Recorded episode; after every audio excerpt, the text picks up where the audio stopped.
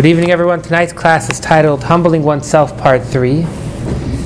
And previously, we've been discussing someone who's had a spiritual heart attack. Um, and we've mentioned four methods of how to remove the, the clogging by breaking oneself. What were those four methods to break oneself? Whether it's looking at the potential a person has, whether it's looking at certain sins that he may have done, looking at how not every moment was with the focus and intent of godliness, or the fourth method was thinking about how one's dreams aren't holy, and if they're not holy, that's, that's a sign that during the day he wasn't doing everything expected. These were four methods of literally humbling oneself. Tonight we're going to learn something which in today's world is not so common. But actually, we're going to use the word we're going to learn about screaming at oneself. To quote. And we're actually going to list five terms and more that one should shout and scream at himself. But before we do that, we're going to summarize and share how Kalipa, Sitra Achara, the opposite of holiness is nothing. Holiness is something, the opposite of holiness is nothing. And therefore, all we need to do is pop it. We don't need to remove it, we just need to pop it. All we need to do to get rid of negativity and evil within our lives is not to remove it, but to pop it. Let's see that. Page 130. We're in the middle of chapter 29, page 130. Left hand column, bottom paragraph. Again, that's chapter 29, page 130 left hand column, bottom paragraph, the longer he will reflect. Do we have that? The longer he will reflect.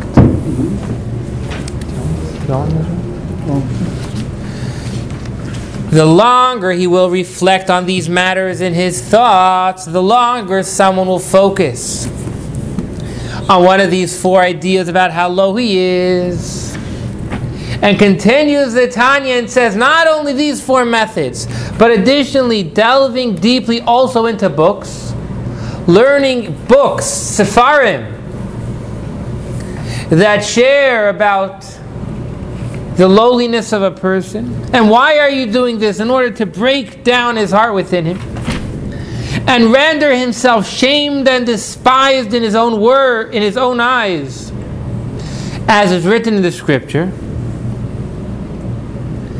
and how utterly despised, so utterly despised that he despises very life. So we're not talking about that you're just looking down at a certain detail within yourself. We're saying that you truly are looking down at yourself, that you despise your very life. That's very strong the more he despises and degrades, thereby the sitra achara. Because a person is a beinoni is.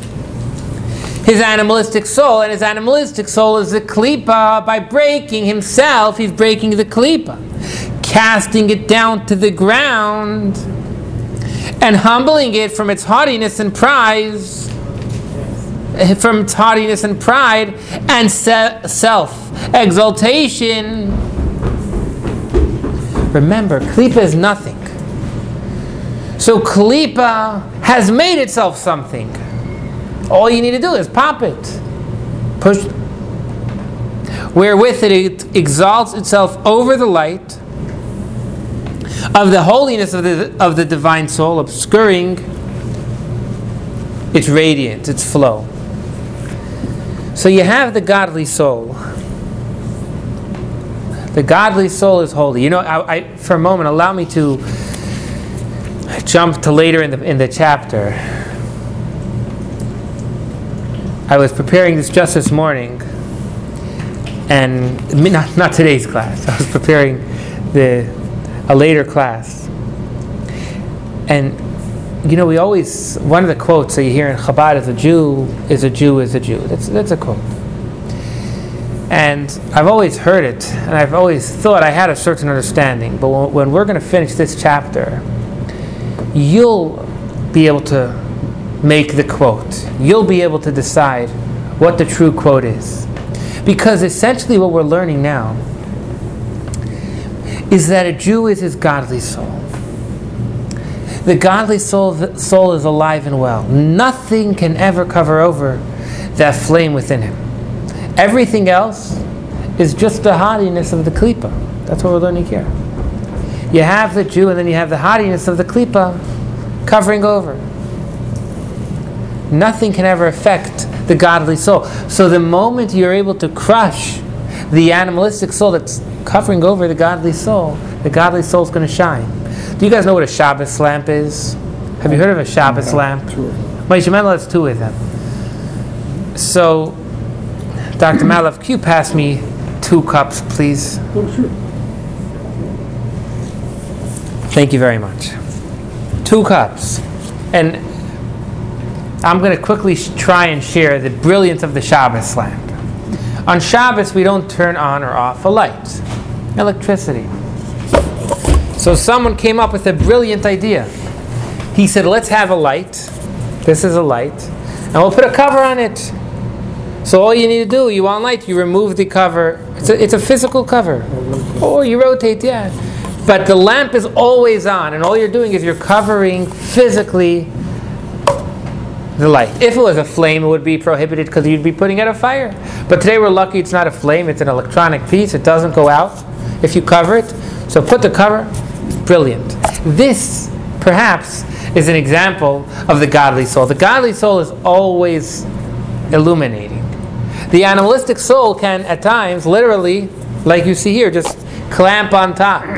The godly soul is shining, but there's a dark cover over it. So we need to remove that. This is a summary of what we've learned up until now that, that you had this, your heart is clogged, and four methods to humble oneself. Now, we're going to perhaps, you may say, in today's day and age, we're going to be a little radical, a little extreme. And we're going to tell a person, in addition to what we said previously, previously, we were telling you to look at yourself as someone that has a lot of work to do. That's what we said. We said you are your animalistic soul and think about whether it sins, etc. Now we're going to say the godly soul needs to scream at the animalistic soul at times.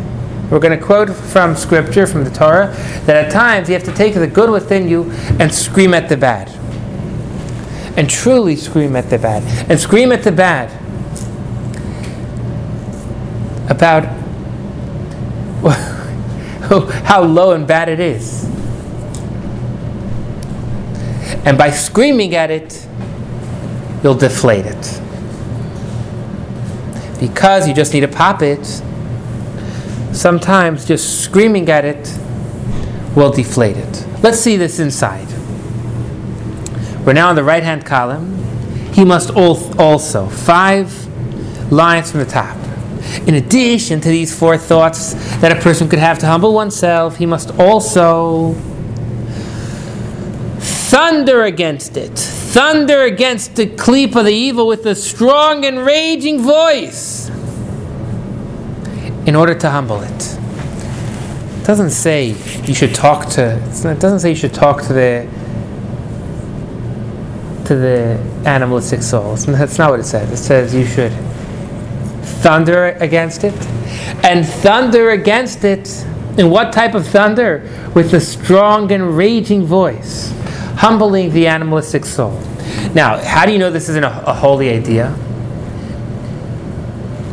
As the rabbi, as the rabbis state, and I'll read you the Hebrew. The Hebrew is quite fascinating. Le'olam yargiz adam yetzer tov al yetzer hara a person should always rouse the good impulse against the evil impulse. As it is written, rage and do not sin. If you scream, you will not come to sin. Now we know that screaming is not allowed. What do you mean screaming?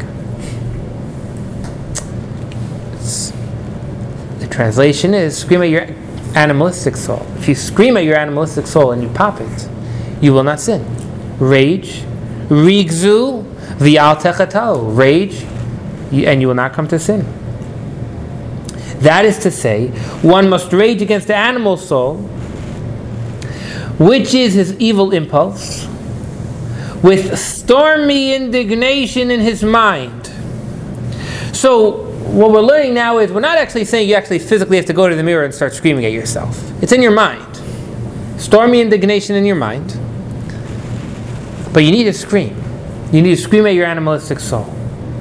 Now, before we get to what you should tell yourself, and that's how we're going to complete the page, I do want to point out an, an, an interesting point.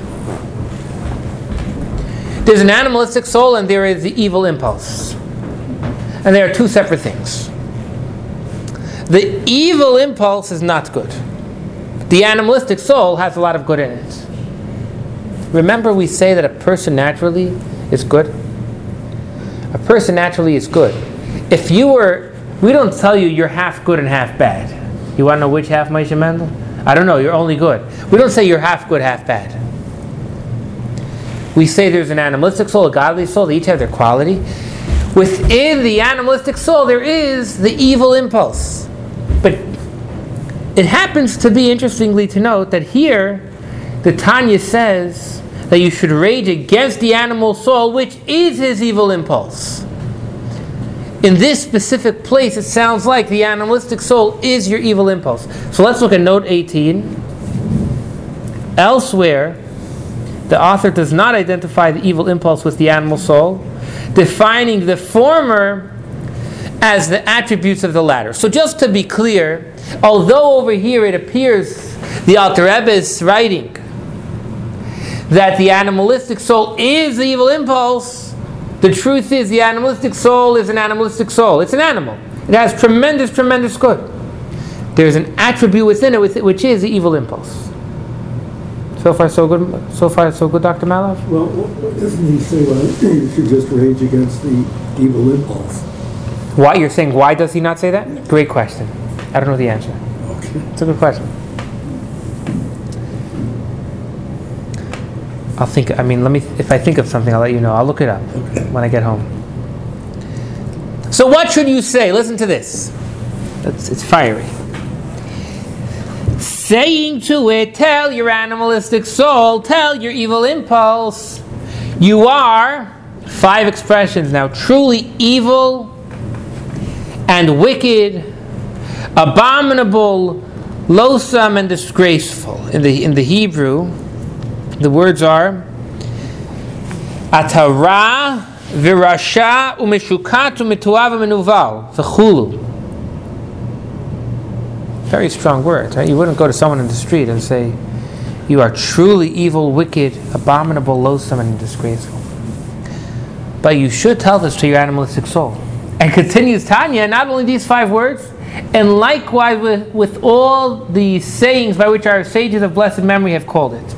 In addition to these five sayings, by which our sages have called the animal the evil impulse, there are more negative sayings against the evil impulse.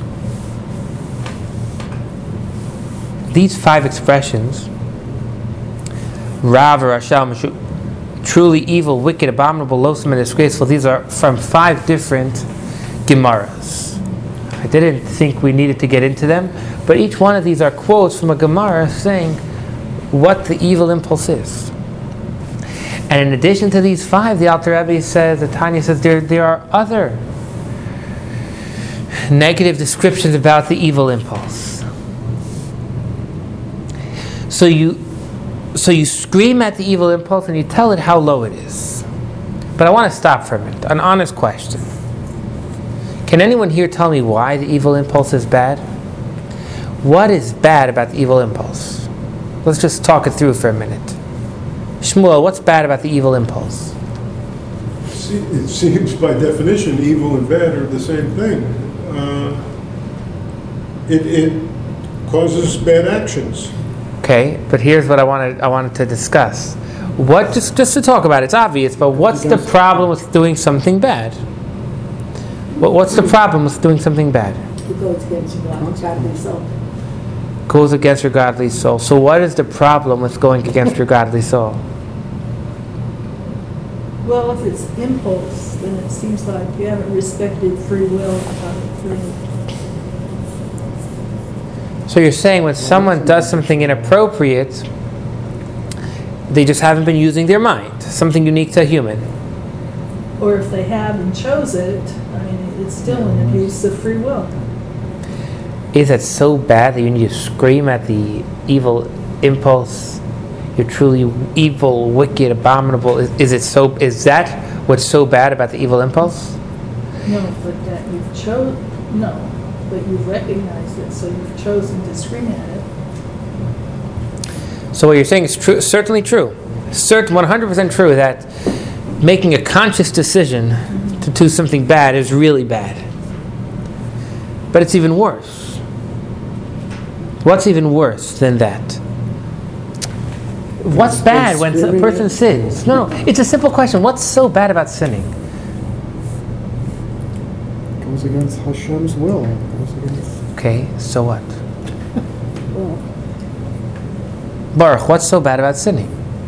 takes you off your path, takes you back. Side You're saying, well, keep on leading you to more and more bad things. Is that what you're saying? Stop. What? And I, After the impulse, you can stop. could I ask you a question? But if you're asking, It's the impulse. of So the- what- asking what's It's bad. antisocial, it's, it's not good for the community, it's not good for you, it's not, not good for people you come in contact with, it's harmful. You're harming the world at large by your sin. Seems like you're harming your relationship with Hashem.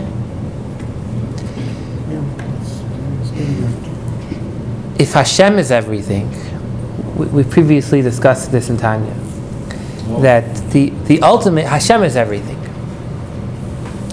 And the only thing which truly should matter in life is your life, is your connection with Hashem. Everything we do, we are lucky that the Torah itself tells us to do everything that a human naturally does and do it as a mitzvah. Right? If you sleep, because in the morning you want to be re energized to serve Hashem, you've done a mitzvah. We are so lucky to have all these mitzvahs that empower us to do our day to day living as a mitzvah. But ultimately, Hashem, if Hashem is, is everything, then the worst thing in the world is, a, is to separate from Hashem. The worst thing in the world is to separate from Hashem. To separate. And that's what a sin does.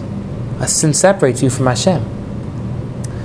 So, of course, a sin is going actively against Hashem, and that is terrible. But the focus that I wanted to bring out, at least tonight, was that the the biggest item that a sin is causing against you is that separation, no matter what type of sin. There is some sort of curtain separating. So now you turn to the klipa, let's go back here, and you say, You klipa, you are responsible for any separation I have with Hashem. Let's see that inside. Let's start again from that is to say. It's uh, about 10 lines from the top of the right hand column, middle of the line.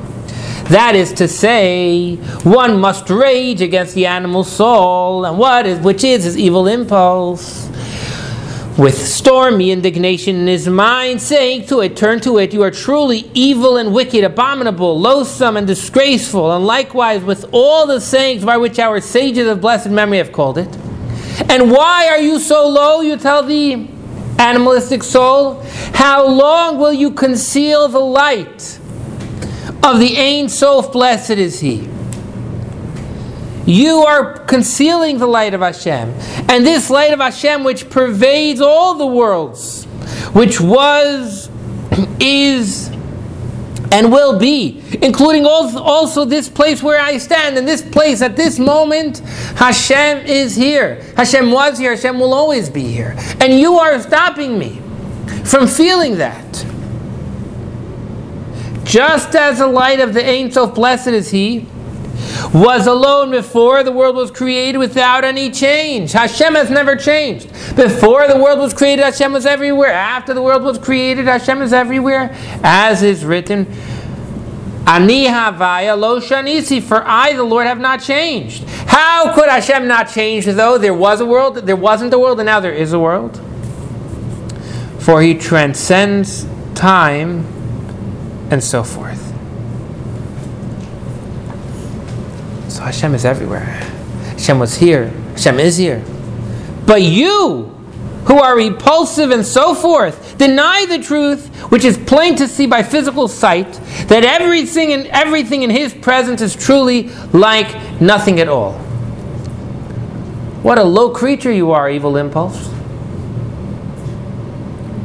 You are trying to stop me from recognizing that Hashem is here at this very moment, wherever in the world you are, in any situation you ever may, you may ever find yourself, in any place, any time. The fact that you could always know is Hashem was and is and will always be there. There is no place devoid of Hashem, no matter how low. No, even if the place is a place of impurity, and, and, and over there people do exactly the opposite of Hashem, Hashem is there. You remember we learned the example previously in Tanya of someone who takes the king and stuffs his head into a toilet bowl? We discussed it previously in Tanya. You may be taking Hashem to places that Hashem, so to say, doesn't want to go, but Hashem is there.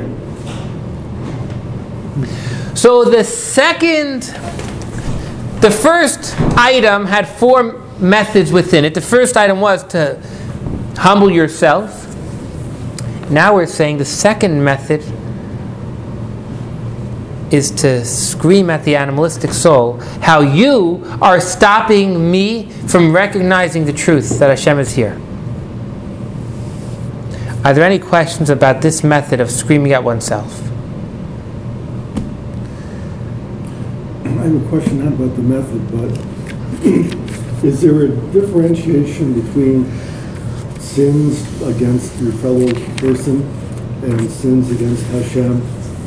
Uh, and what, I, what I'm asking is, um, I mean, if, if you do either one, they separate you from Hashem. But um, but isn't there something else wrong with doing something that would hurt somebody else? I mean, apart from it separating you from Hashem, or is, is there um, is there something intrinsically wrong um, apart from you know ruining your re- relationship with Hashem? Or is it part of it? It's, it's all part of it. You're saying when you hurt somebody else, Yeah, is there more wrong than just separating yourself from Hashem? Is that the question? I think so. Yeah. Yeah. Is there something? Yeah. So it depends how deep the question is. Because ultimately, if everything is Hashem, that is that is everything. You have by being mean or sinning to somebody else, ultimately you've sinned against Hashem, because that person is Hashem. Right. Yeah. That's what I want to say. Like on a deep level, it's all the same. Hashem tells us, and this is perhaps what you were saying, the Torah itself tells us that a sin against another person, Hashem cannot forgive you unless you get forgiveness from that person. Is that what you what you were thinking? When it comes to Yom Kippur, Yeah, yeah. and that's where we, we have this conversation. When it comes to Yom Kippur, Yom Kippur itself, the awesomeness of Yom Kippur can atone for a sin. Itzumo shel Yom Mechaper. The awesomeness of Yom Kippur can atone for sin. But this we learn is only a sin that you performed between you and Hashem. But if you sin against another person, you need to actually go to that person and ask forgiveness in order for Hashem to forgive you. Yeah. Yes. Thank you for pointing that out. Is, is there more? To the, no. Any other questions?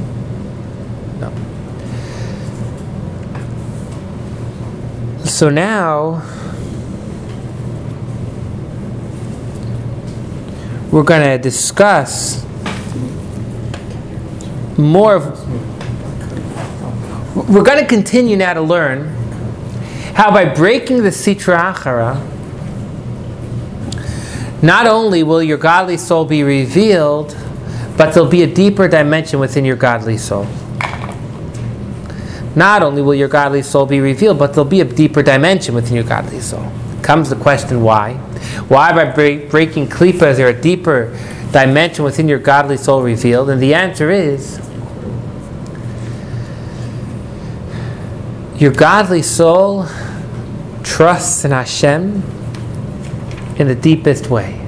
Nothing can ever stop that trust. That's why we say you could have the biggest sinner, but if someone will tell him, separate yourself from God, he won't do it. Because his godly soul has this connection to Hashem at the deepest level. So by you removing the animalistic soul, not only are you letting the godly soul shine, but your belief in God will shine in a level of seeing God. What does it mean? What does it mean to see God? Today, unfortunately, we don't have the ability to see Hashem. So, what does it mean that your godly soul sees Hashem? There's seeing something and understanding something. What's the difference between seeing and understanding, Damon? I'm not sure. Well, actually, I meant on a very, very low level. In other words, what is the difference in how much you believe something you heard over how much you believe something you saw? If you see Niagara Falls, what are the chances you're going to believe that you that it really exists? Pretty good. Very good. What are the chances you're not going to believe it exists? You, it's, you, you believe it exists. If someone tells you that salmon could go upstream, but you've never seen it, what's the chances you're going to believe that they could go against its stream? I don't know. 50%? Depends who's telling you. That's just telling it to you. What you hear is iffy. It could always change. You hear it today. What you see, you saw it. You saw it with your own eyes. So when we say, when we're saying about seeing or understanding godliness, what we're going to learn momentarily, we're not saying that a person's going to see. We're going to say that the his belief in Hashem is as strong as if he had seen Hashem. It's a method of, of sharing how strong the belief in Hashem is. Let's see this inside. Page 132, top paragraph. In this way, by crushing the klipa, he will help his divine soul to enlighten her eyes. So you're helping your divine soul, enlightening the eyes of the divine soul with the truth of the unity of the light of the Ein Sof with a perceptive vision. Not with an understanding vision, no. With a perceptive vision. You are seeing godliness. When you're going to go ahead and crush the klipa, now your understand, your belief in Hashem of the godly soul is, is now a, a perceptive vision. And not merely by cognition alone, as it were. As is explained elsewhere. And this is powerful. And this is the core of the whole divine service. The whole divine service. Why are we here? Why is a person alive? The purpose of creation is to bring godliness down into this world. Meaning, the purpose of creation is that we should understand Hashem.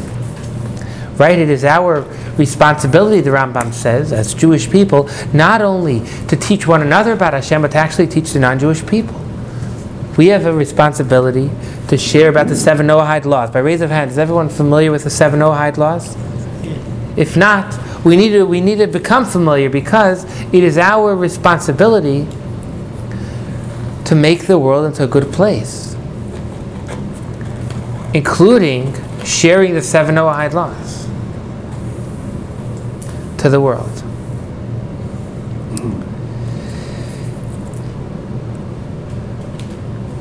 So when a person goes ahead and breaks the klipa and allows the godly soul to reveal itself, and now the godly soul is going to shine with a perceptive vision, he is completing his true task in this world.